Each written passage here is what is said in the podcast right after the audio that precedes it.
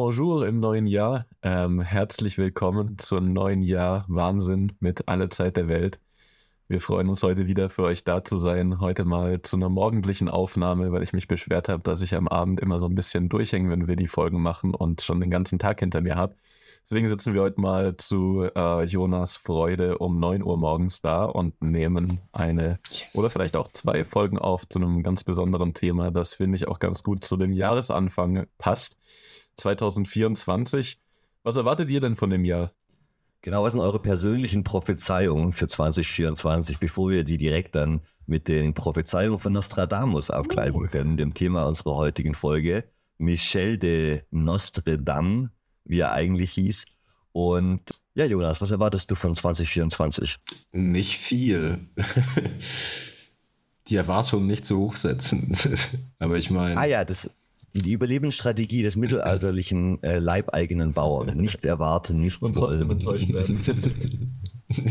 ja. Und trotzdem dann einen Bauernaufstand machen und von drei Rittern getötet. Also so tausend Bauern, die von drei Rittern niedergemacht werden irgendwo auf dem Acker. Wir müssen irgendwann mal eine Folge zu den Bauernaufständen machen. Und weil die haben mit die lustigsten Kill-Ratios, die man so in der modernen Geschichte sehen kann. 10.000 Bauern und fünf Ritter treffen sich auf dem Feld, ein Ritter leicht verletzt, 4.000 Bauern tot, Bauernaufstand beendet. Äh, großartig, da gibt es tolle Geschichten immer wieder. Ähm, wie so Basisdemokratie einfach an der Waffengewandtheit einer professionellen Kriegerkaste immer wieder gescheitert ist auch.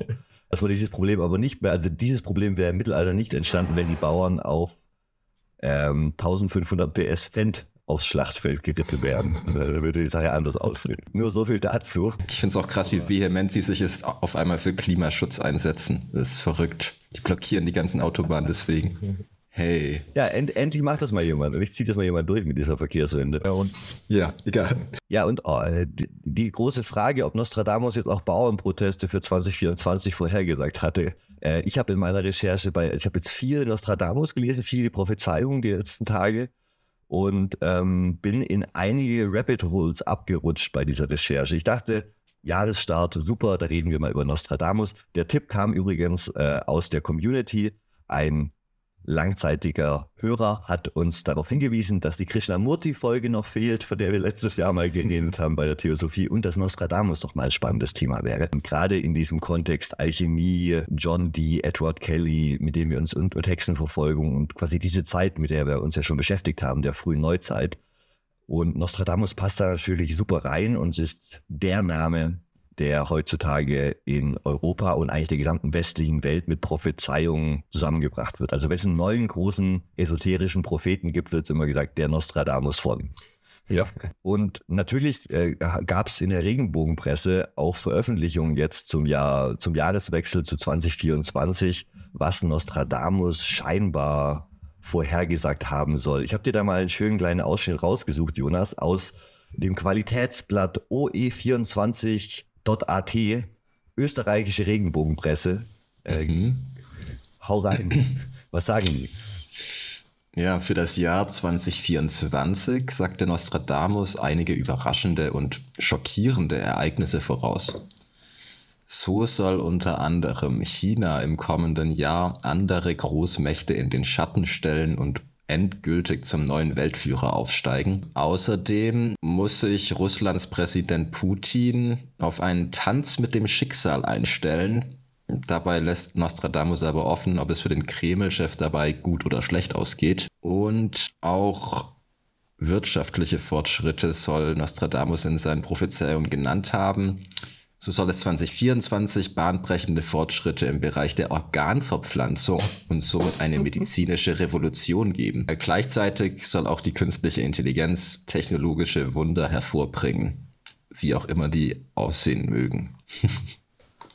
ja, das ist doch mal spannend. Da Nostradamus hat im 16. Jahrhundert gelebt und dieser Mann soll damals scheinbar äh, die aktuelle Weltlage ins Detail vorhergesagt haben. Ne? Also wenn man das jetzt so liest, hat man den Eindruck, da ging es konkret um Putin, ging es konkret um China. Und äh, natürlich äh, wurde von Organverpflanzung geredet. Äh, ganz klare Sachen so. Und, und das taucht eben jedes Jahr wieder auf, diese, diese ähm, Nostradamus-Horoskope oder Vorhersagen für das kommende Jahr.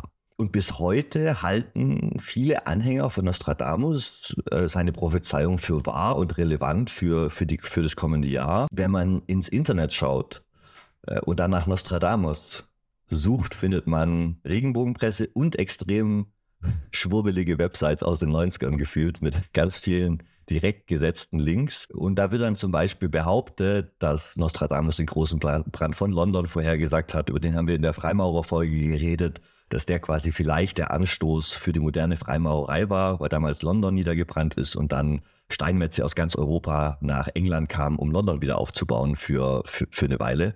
Und sich da eben in diesem Zeitraum die ersten Logen gegründet haben. Jetzt ganz kurzer Exkurs zum, zum Brand von London. Und dann, dass äh, natürlich Nostradamus die französische Revolution vorhergesagt hätte, den Aufstieg Napoleons und Adolf Hitlers und dass die beiden Weltkriege sowie die Atombomben auf Hiroshima und Nagasaki in seinen Werken schon vorhergesagt werden.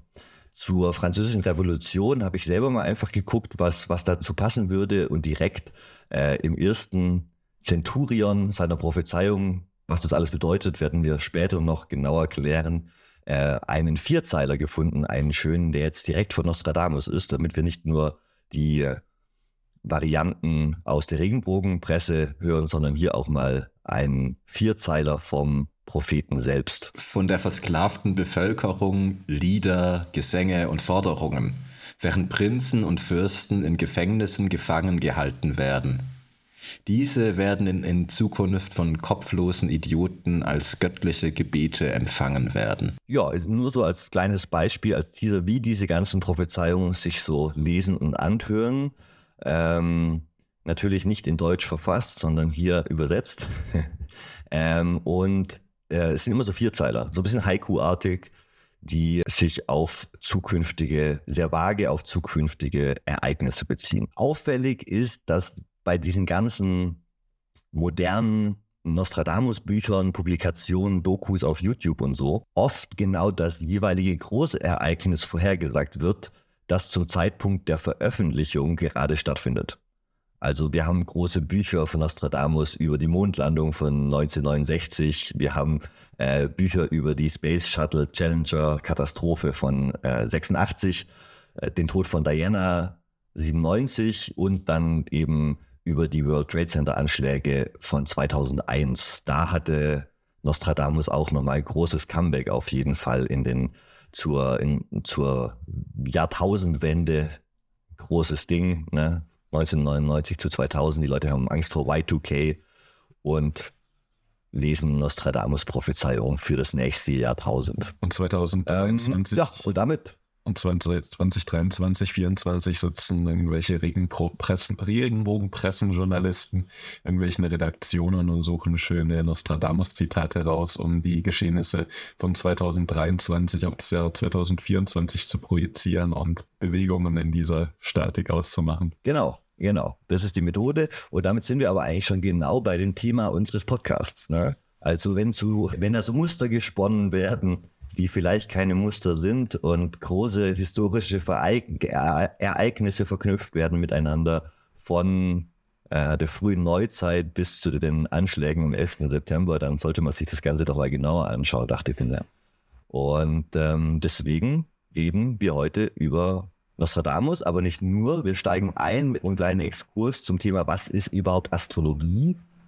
Warum Warum Astrologen? Woher? Nachdem wir das geklärt haben, steigen wir ein in die Biografie von Nostradamus. Äh, in welcher Zeit hat er gelebt? In, in, in Frankreich des 16. Jahrhunderts und gehen dann genauer auf seine Prophezeiungen ein, was da drin steht, wie das aussieht, wo das herkommt und was davon alles wahr wurde. Und ja, kleine Warnung für den wilder Ritt. Ich bin tatsächlich, wie vorhin schon erwähnt, in mehrere Rabbit Holes. Löcher abgerutscht. Mehrere Rabbit Holes äh, abgerutscht und ich werde euch da mitnehmen, hoffentlich in verkürzter Form. Gerade diese Rabbit Holes Astrologie und französische Geschichte zur Zeit von Nostradamus äh, fand ich sehr ergiebig und spannend und habe ich in also den anderen Medienerzeugnissen, die ich in der Vorbereitung hierzu konsumiert habe zum Thema Nostradamus, die da teilweise ein bisschen zu, zu kurz kamen, fand ich. Ich bin gespannt. Deswegen hoffe ich, ihr macht die kleinen Exkurse mit, weil ich bin der Meinung, das trägt zum größeren Verständnis der ganzen Situation bei. So, cool. Dann Astrologie. Seid ihr bereit? Auf jeden Fall. Yes. Was ist Astrologie? Frage an uns, Frage ans Publikum. Frage an euch. Frage an die Hörer. Die Hörer antworten jetzt alle bitte. Was ist Astrologie? Wir lassen euch kurz Zeit für die Antwort. Und dann schaut man, wer im Bus in eurer Nähe nickt oder den Kopf schüttelt. Konsensbildung, demokratische. Also Astrologie ist generell eine Überzeugung oder Praxis, die davon ausgeht, dass die relativen Positionen von Himmelskörpern wie Sternen und Planeten Einfluss auf menschliche Angelegenheiten und Ereignisse auf der Erde haben. So als ganz grobe Überdefinition. Ja. Es geht darum, dass das Verhältnis der Sterne zueinander, eben diese Konstellationen äh, und das, äh, wie wir das heute eben auch kennen, die, die Planetenbewegung, die sich eben nicht, die, also Planeten bewegen sich unabhängig von den Sternen. Wenn, wenn du den Sternenhimmel nachts anschaust, na, dann bewegt sich die Venus oder der Mars gegen die Sterne, die als eine Art Fixpunkt dienen und davor hast du äh, die, die Bewegung von Planeten. Und das verändert sich über das Jahr und das hat, ist Menschen sehr früh aufgefallen und hat Menschen sehr früh verwirrt. Und es ist vor allem den Menschen aufgefallen an einem Ort, an dem du sehr wenig Wolken hast, sehr klaren Himmel über die meiste Zeit des Jahres, nämlich in Mesopotamien. Also dass sich dort ähm, in, in, in Nordindien, in Mesopotamien, in dieser Zone eben die frühe Astrologie entwickelt hat oder generell die Beschäftigung mit Himmelskörpern, ist kein Wunder, weil wenn du irgendwo anders sitzt, wo du im Jahr nachts 30 Mal die Sterne siehst, vielleicht, wie, keine Ahnung, im deutschen Wald oder in den Anden oder was weiß ich wo, dann ähm, ist es schwerer, diese Muster zu erkennen. Wenn du aber teilweise monatelang klaren Himmel hast, kannst du eben die Venus oder den Mars viel besser verfolgen. Einfach als, als praktische, praktischer Hintergrund davon auch ein bisschen. Und äh, seit der frühen Bronzezeit haben in Mesopotamien, also Babylon und ähm, die Assyrer und, und ich glaube die Sumerer noch nicht, aber ich glaube ab den Babylonien wurden dann sogenannte Zikkurat gebaut.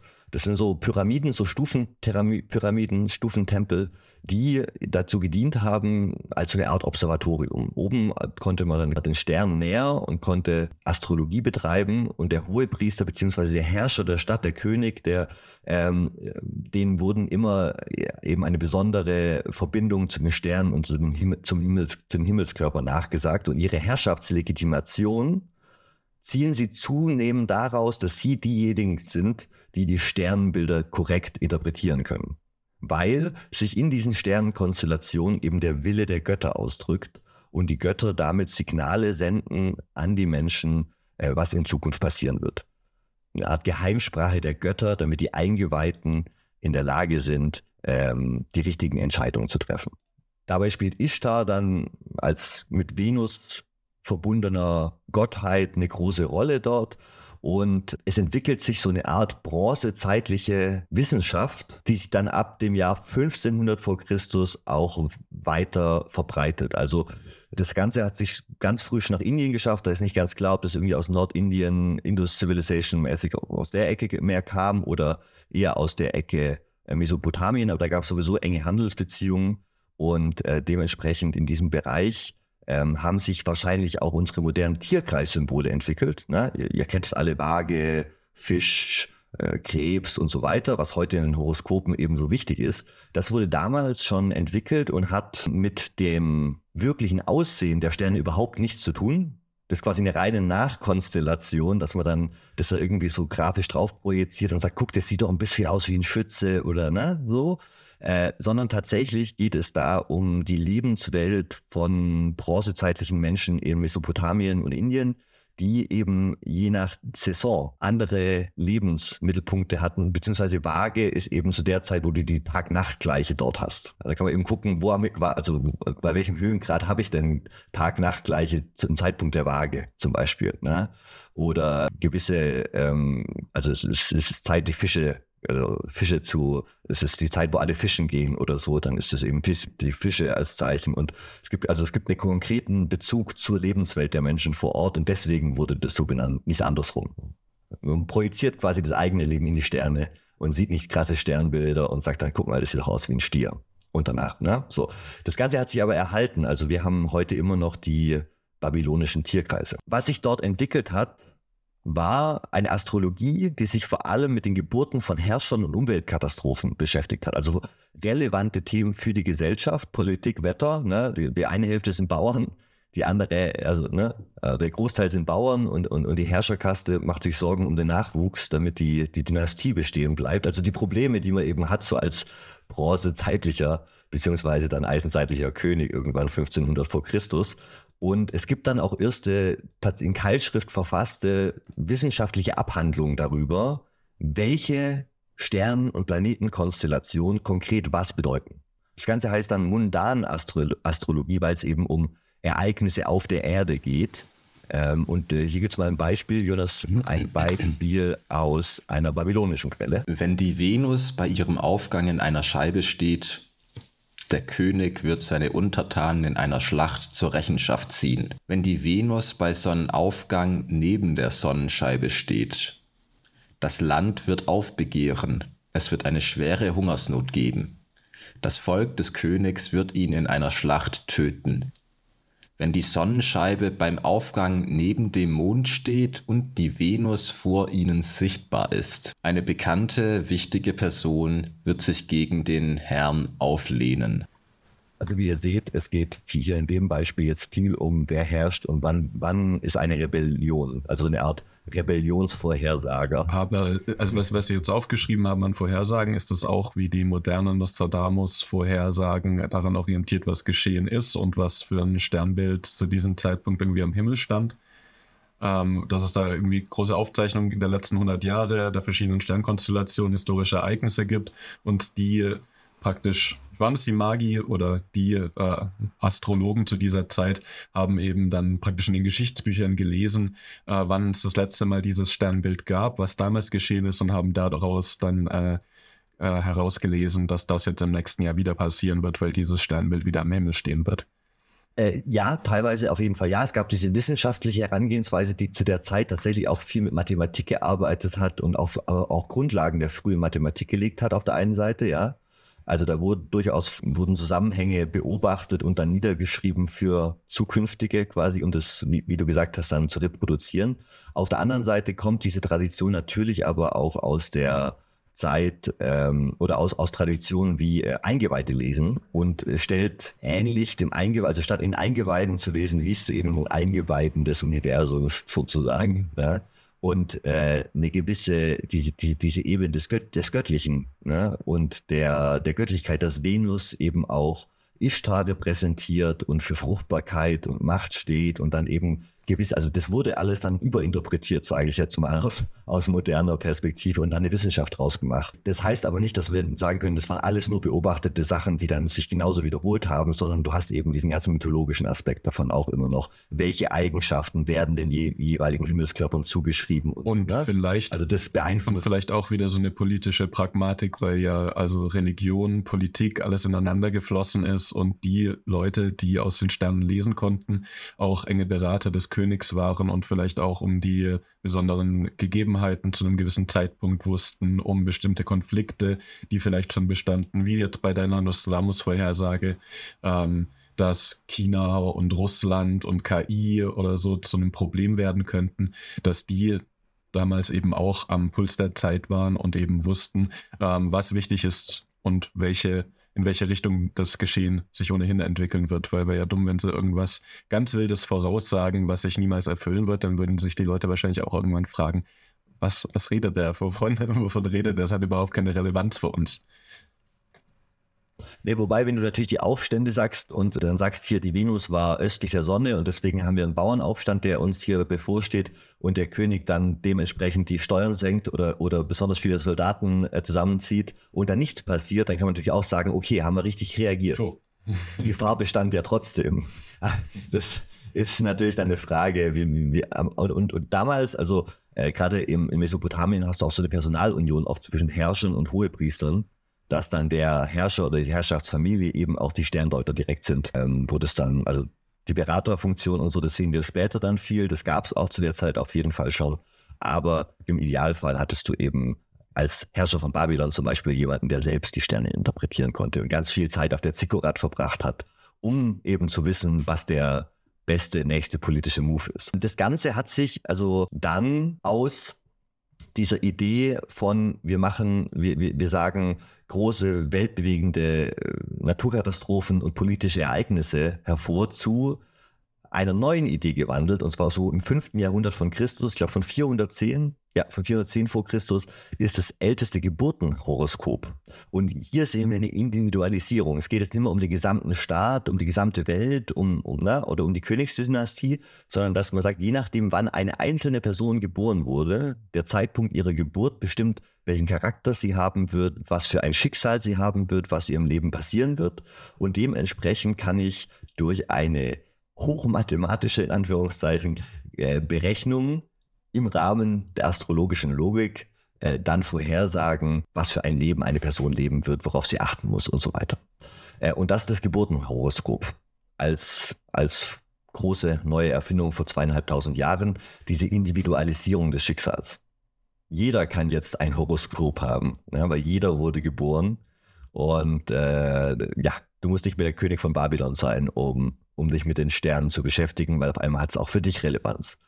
Und das, das ist natürlich eine hermetische Idee. Also das gesamte Astrologie basiert auf diesen Ideen, die wir schon mal bei Hermes Trismegistus und der Alchemie-Folge auch mit besprochen haben, nämlich diese Vorstellung, dass der Makrokosmos und der Mikrokosmos eine Einheit sind, die sich aufeinander beziehen und widerspiegeln. Der Mensch ist quasi der Mikrokosmos, ein Spiegel des Makrokosmos und damit gibt es im Körper des Menschen eine Entsprechung zu allem im Weltall und so weiter. Ja? Und das Weltall ist im Endeffekt auch nur ein großer Organismus, das äh, wie wir im Größeren miteinander kommuniziert. Und diese Idee wird spätestens dann nach den äh, erfolgreichen Kriegen von Alexander dem Großen Teil des Hellenismus und damit auch Teil der westlichen Welt. Das Ganze hat sich extrem verbreitet. Das war in Bronze- und Eisenzeit ein extrem populäres, eine extrem populäre Religion oder religiöse Praxis, könnte man schon sagen, bei der Astrologie.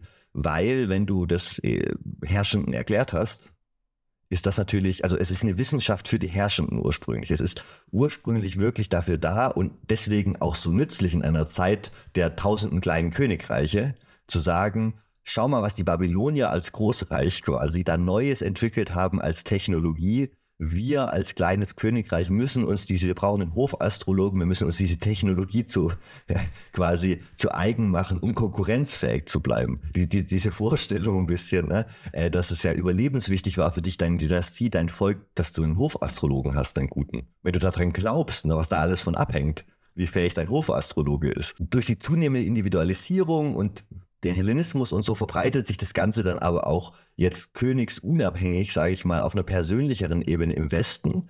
Und äh, dann kommen zunehmend noch äh, neue, auch neue Arten, die letzten neuen Arten von Horoskopen dazu, nämlich zum Beispiel Katharchen-Horoskope, die dafür da waren, um den besten Zeitpunkt äh, eines öffentlichen oder privaten Handlungsbeginnes zu bestimmen. Also da ging es dann zum Beispiel, ich bin ein Händler im Mittelra Mittelmeerraum äh, im zweiten Jahrhundert vor Christus und ich frage mich, wann ist der beste Zeitpunkt, mein Schiff mit Bronze loszuschicken? Dann mache ich jetzt ein Horoskop. Nochmal eine andere Anwendungsart. Es geht jetzt nicht mehr nur um die Geburt und damit um die gesamte Lebensvorhersage, sondern für einzelne Events. Jedes Mal, wenn ich mir nicht sicher bin, was ist die gute Business-Entscheidung, was ist die gute Lebensentscheidung, kann ich jedes Mal mir ein neues Horoskop auslegen lassen, das mir das Ganze erläutert und dann habe ich eine klare Entscheidungsbasis. Praktisch. Äh, ja. Ja. Wann gehe ich morgen früh aufs Klo? was gibt es zu essen, kann, kann man alles mit dem Kartachenhoroskop lösen. Und äh, dann gab es noch äh, äh, Thema Mundi-Horoskope, so Urhoroskope, die äh, versucht haben, den äh, Zeitpunkt der Weltschaffung rück zu errechnen und quasi äh, rück, also eine Art Rückvorhersage zum Ursprung der Welt. Auch spannend. Ähm, Im Römischen Reich erlangte die Astrologie dann ab dem ersten nachchristlichen Jahrhundert eine große Popularität in allen Bevölkerungsschichten äh, und war ein, ein großes Ding. Durch die Christianisierung kam es dann aber zunehmend zu einem Verlust der Hintergründe. Also viele der oberflächlichen Texte wurden weiter kopiert von Menschen. Es ist nicht so, dass sie das bewusst irgendwie nicht kopiert hätten, weil sie es für heretisch gehalten hätten, sondern das Problem war, dass die Mathematik und die gesamte Wissenschaft dahinter so komplex war und so viel Hintergrund äh, und so viel Erfahrung und, und, und Hintergrundwissen erfordert hat, dass äh, das zunehmend niemand mehr verstanden hat. Vom 5. bis ins 9. Jahrhundert. Im, im Oströmischen Reich, also in Byzanz, äh, wurde das Ganze weiterhin bewahrt und erhalten, aber in Westeuropa ist das Ganze mit den, mit den klassischen Römern quasi mit dem Niedergang des Weströmischen Reiches dann zunehmend in Vergessenheit geraten. Die drei heiligen Könige waren doch auch in der Bibel Astrologen aus Babylon oder so, äh, die Jesu Geburt aus den Sternen gelesen haben. Genau, im Matthäus-Evangelium. Also im, im Matthäus-Evangelium äh, kommen die drei Weisen,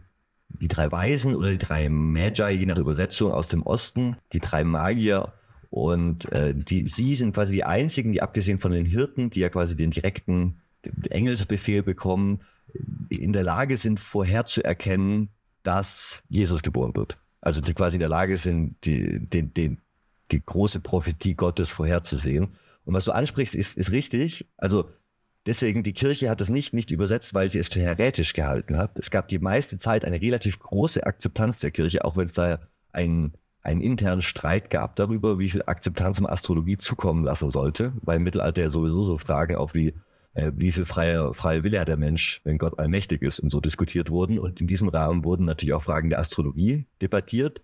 Aber grundlegend hast du vollkommen recht, das ist in, im, in, im Neuen Testament vertreten, ähm, wie in der Weihnachtsgeschichte vom Matthäus-Evangelium und das Deuten des Sterns ist eben auch das Deuten des Willen Gottes. Also das Ganze wurde im Monotheismus, auch im Islam ja äh, weiter tradiert und weiter fortgeführt, weil man eben gesagt hat, das ist eine ganz hoch ausgearbeitete Wissenschaft aus der Bronze, also eine uralte, hochkomplexe Wissenschaft. Das muss, da muss was dran sein, da müssen wir weiter dran arbeiten. Und im Endeffekt hat sich ja auch aus diesen Wurzeln dann unsere moderne Mathematik und unsere moderne Astronomie, äh, die wir ja als legitime Wissenschaft kennen, irgendwie entwickelt. Das sind nur die Wurzeln, gehen da eben, gehen, verlaufen da eben zusammen. Ähm, und, und im Monotheismus wurde dann einfach äh, gesagt, während vorher die polytheistischen Götter, je nachdem einzelne Götter mit einzelnen Planeten personifiziert wurden und ihr Wille dadurch ausgedrückt wurde, hatten wir dann einen monotheistischen Gott, der allmächtig ist und der eben genauso in den Planetenbewegungen und Sternen seinen Willen ausdrückt. Von daher kein Problem, von daher sehr gut integrierbar. Äh, kennt ihr den Theophrastus Paracelsus von Hohenheim? Ja, auch schon mal in der Alchemie von ja, und der hat, Ja, und der hat ja auch mit der Weihnachtsgeschichte was zu tun gehabt. Der hat ja auch viele Sachen, die wir als normalen Teil der Weihnachtsgeschichte ansehen, hat er einfach erfunden im Mittelalter. Egal. Der hat zum Beispiel auch geschrieben, in seinem philosophischen Werk, dass alle Dinge im Universum auf innig, aufs innigste miteinander verbunden und verwandt seien und geistig, geistig, seelisch und körperlich aufeinander einwirken würden. Zitat, und es ist eine große Wahrheit, dass es nichts im Himmel oder auf Erden gibt, das nicht auch im Menschen vorhanden ist. Und Gott, der im Himmel ist, ist auch im Menschen. Als Beispiel für eine christliche astrologische Weltsichtweise. Synkretismus zwischen den beiden Sachen, die es da vereinen. Ja, deswegen sprechen wir ja auch von Himmel wahrscheinlich äh, in unserer Vorstellung vom Paradies und ähm, was im Paradies gilt, alles, was sich dort ähm, an Wünschen, Vorstellungen oder so abspielt, spiegelt ja eigentlich die Wünsche der Menschen wieder in Frieden und Harmonie irgendwie zu leben. Sagt wie im Himmel auf Erden, was ähm, Gottes Gesetz im Himmel ist, das soll auch das Gesetz der Menschen auf Erden sein und wir sollen nach seinen Vorstellungen leben und ähm, nach seinen. Das das wie im Himmel so auf Erden ist fast schon ein hermetischer eine hermetische Anspielung eigentlich, da drin steckt. Habe ich das noch gar nicht drüber nachgedacht, stimmt. Und generell kommt es aber in Europa dann zu einer Blütezeit der Astrologie vom 12. bis ins 16. Jahrhundert, weil eben über die Kreuzzüge in Sizilien und auf der Iberischen Halbinsel es einen intensiven Kontakt mit der islamischen Zivilisation gibt, die zu der Zeit ihre, ihre Blütezeit oder in der, in der Hochblütezeit steht und ähm, die, die führende Wissenschaft wahrscheinlich äh, zu der Zeit betrieben hat und die eben viel von diesen antiken Wissen tradiert hatten das dann wieder rückübersetzt wurde ins Lateinische oder ins Altgriechische. Und auf der Basis hat sich dann das Wissen mit der Renaissance und so eben in Europa verbreitet und es kam zu einer riesigen Akzeptanz, weil die Römer haben dran geglaubt, das war mit dem Christentum eigentlich vereinbar, wie wir gerade gesprochen haben.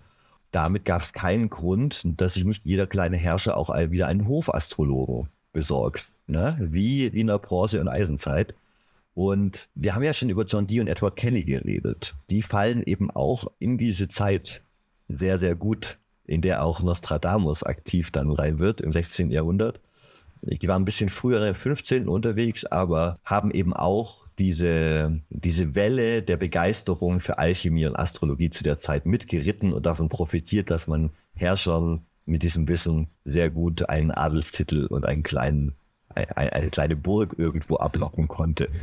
Im Fall von Kelly jetzt mal. Und zum Beispiel Johannes Kepler, der berühmte Astronom, der also Astronomie als Ursprung gibt, hat auch, obwohl der 1630 dann verstarb, äh, einen Teil von seinem Lebensunterhalt damit verdient, dass er Geburts- und Jahreshoroskope unter Berücksichtigung genauer Planetenberechnung quasi die wissenschaftliche Art und Weise davon äh, verkauft hat an, an Kunden. Und selbst zu Keplers Zeit war diese Differenzierung nicht so ganz klar. Kepler selber hat sich ganz viel über andere Astrologen beschwert, die unwissenschaftlich sind und hat dann selber die richtigen Geburtenhoroskope berechnet, weil er hat es mathematisch richtig gemacht.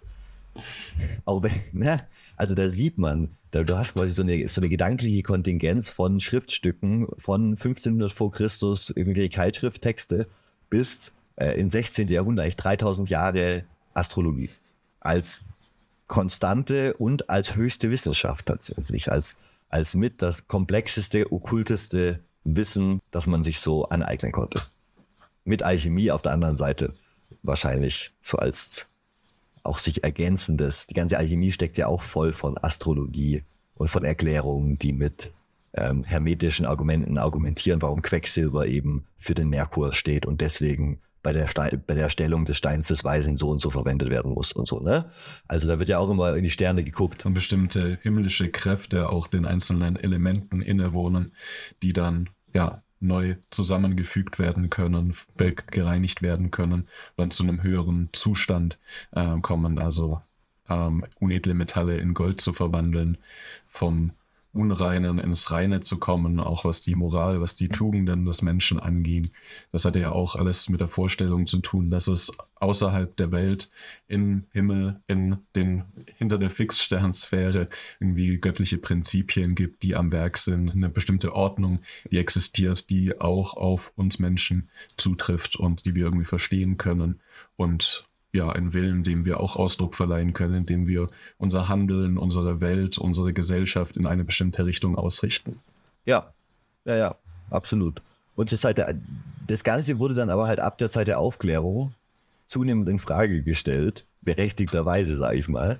Und es gab generell sich verbreitende Skepsis bis dann schließlich die Astrologie, die Anerkennung als Wissenschaft völlig verlor und noch die Astronomie als Wissenschaft anerkannt wurde, dass quasi Astronomie als seriöse Variante davon gebildet hat. Trotzdem war die Unterscheidung zwischen Astrologie und Astronomie lange nicht so ganz klar und die Fortschritte in der Astronomie selber waren oft dadurch motiviert, also durch den Versuch motiviert, die Genauigkeit von der Astrologie zu verbessern. Also da wurde quasi mathematisch und hochwissenschaftlich gearbeitet, um endlich diese Geburtenhoroskope besser zu machen und so. Also ganz, ganz lustige äh, Motivationsfragen. Ja, und ratet mal, wer um 1900 dazu beigetragen hat, dass sich wieder ein ernsthaftes Interesse an der Astrologie dann um 1900 gebildet hat. Bräuchte so ein Airhorn. Wow, wow, wow, die Theosophen. Die Theosophen, tatsächlich. Ähm, ja, klar. Natürlich, die Theosophen. Wer, wer würde sonst Horoskope wie der Code an äh, modernisieren? Der, der Beginn der New Age-Bewegung. Helena Blavatsky und ihre Theosophische Gesellschaft, in dem Fall vor allem zwei englische Theosophen, äh, die damals äh, begonnen haben, dann Astrologie äh, zu publizieren und damit sehr gut ankamen um 1900 eben in dieser Zeit, als sowieso ein Rieseninteresse an Okkultum und so weiter bestand. Und das Ganze hat sich dann aus den theosophischen Randzirkeln immer mehr ins Zentrum der Gesellschaft gearbeitet im Westen, bis dann 1930 in Amerika die ersten Radiosendungen und Zeitungen angefangen haben, Horoskope rauszugeben. Und bei diesen Horoskopen in den 1930ern wurde die große Erfindung gemacht, dass es jetzt nicht mehr ein Geburtenhoroskop ist, wo dein genaues Geburtsdatum und die genaue Uhrzeit mit der Planetenkonstellation errechnet werden müssen und so, sondern dass man ganz allgemein einfach nur dein Tierkreissymbol nimmt und dazu eine allgemeine Aussage sagt. Das gab es vorher nicht. Also diese Idee, was wir heute als Horoskop verstehen, ist eine Erfindung von 90 Jahren. Und die 3000 Jahre davor der langen Geschichte, auf die man sich auch gerne bezieht, hat ja ganz anders funktioniert. Da ging es ja viel mehr um, was mundän äh, Horoskope, was passiert mit der Welt, was passiert mit meinem Herrscher, wann wird der neue Sohn geboren, wann gibt es die Rebellion oder dann eben später, wie wird mein ganzes Leben verlaufen, beziehungsweise zu, wenn ich Samstag um 13 Uhr mein Schiff losfahren lassen will, werde ich gut, eine gute Fahrt haben. Ja, also es waren viel konkretere Sachen, aber da, so äh, brauchst du jedes Mal eine Individualanfrage. Als Zeitung oder als Radiosender willst du ja Aussagen treffen können, die möglichst äh, von vielen Leuten, viele Leute deiner Hörerschaft äh, Oder wenn du Bücher schreibst. Und das war eine Gen es ist, es ist immer ein guter Tipp, eine ja. möglichst große Hörerschaft anzusprechen, Vorhersagen zu treffen, äh, die man mit einer so großen Offenheit ausstatten kann, dass die Wahrscheinlichkeit, dass sie auch eintreffen oder dass man so reinlesen kann, sehr hoch ist. genau. Und äh, das ist eine geniale Erfindung der, äh, also die Wahrheit ist keine Erfindung des Kreisker, aber dieses Verallgemeinern auf die Tierkreissymbole äh, ist ein genialer Marketingtrick äh, der 30er in Amerika. Das hat dann dazu geführt, dass eben zunehmend Leute Horoskope gelesen haben und dann spätestens in den 60ern, quasi als dann die Theosophische Gesellschaft mit dem New Age und dem, der Hippie-Bewegung es geschafft hatte, dass quasi voll erblüht war, die Pflanze, die Blavatsky da, den Samen, den sie eingepflanzt hatte. Da war natürlich in Hollywood und überall Horoskope und Astrologie der absolute Renner.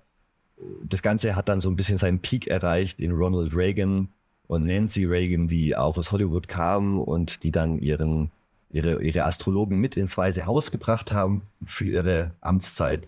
Spannend fand ich auch, dass zum Beispiel Charles de Gaulle selber äh, Hofastrologen hatte im Zweiten Weltkrieg und davor und danach und teilweise sogar seine militärischen Operationen nach Astrologen gerichtet hat, wann welche Operation wie startet. Das heißt, da haben wir wieder diese, diese Variante, wann muss mein Schiff losfahren? Nur halt im Zweiten Weltkrieg. äh, wann, wann, wann schlägt die Resistance?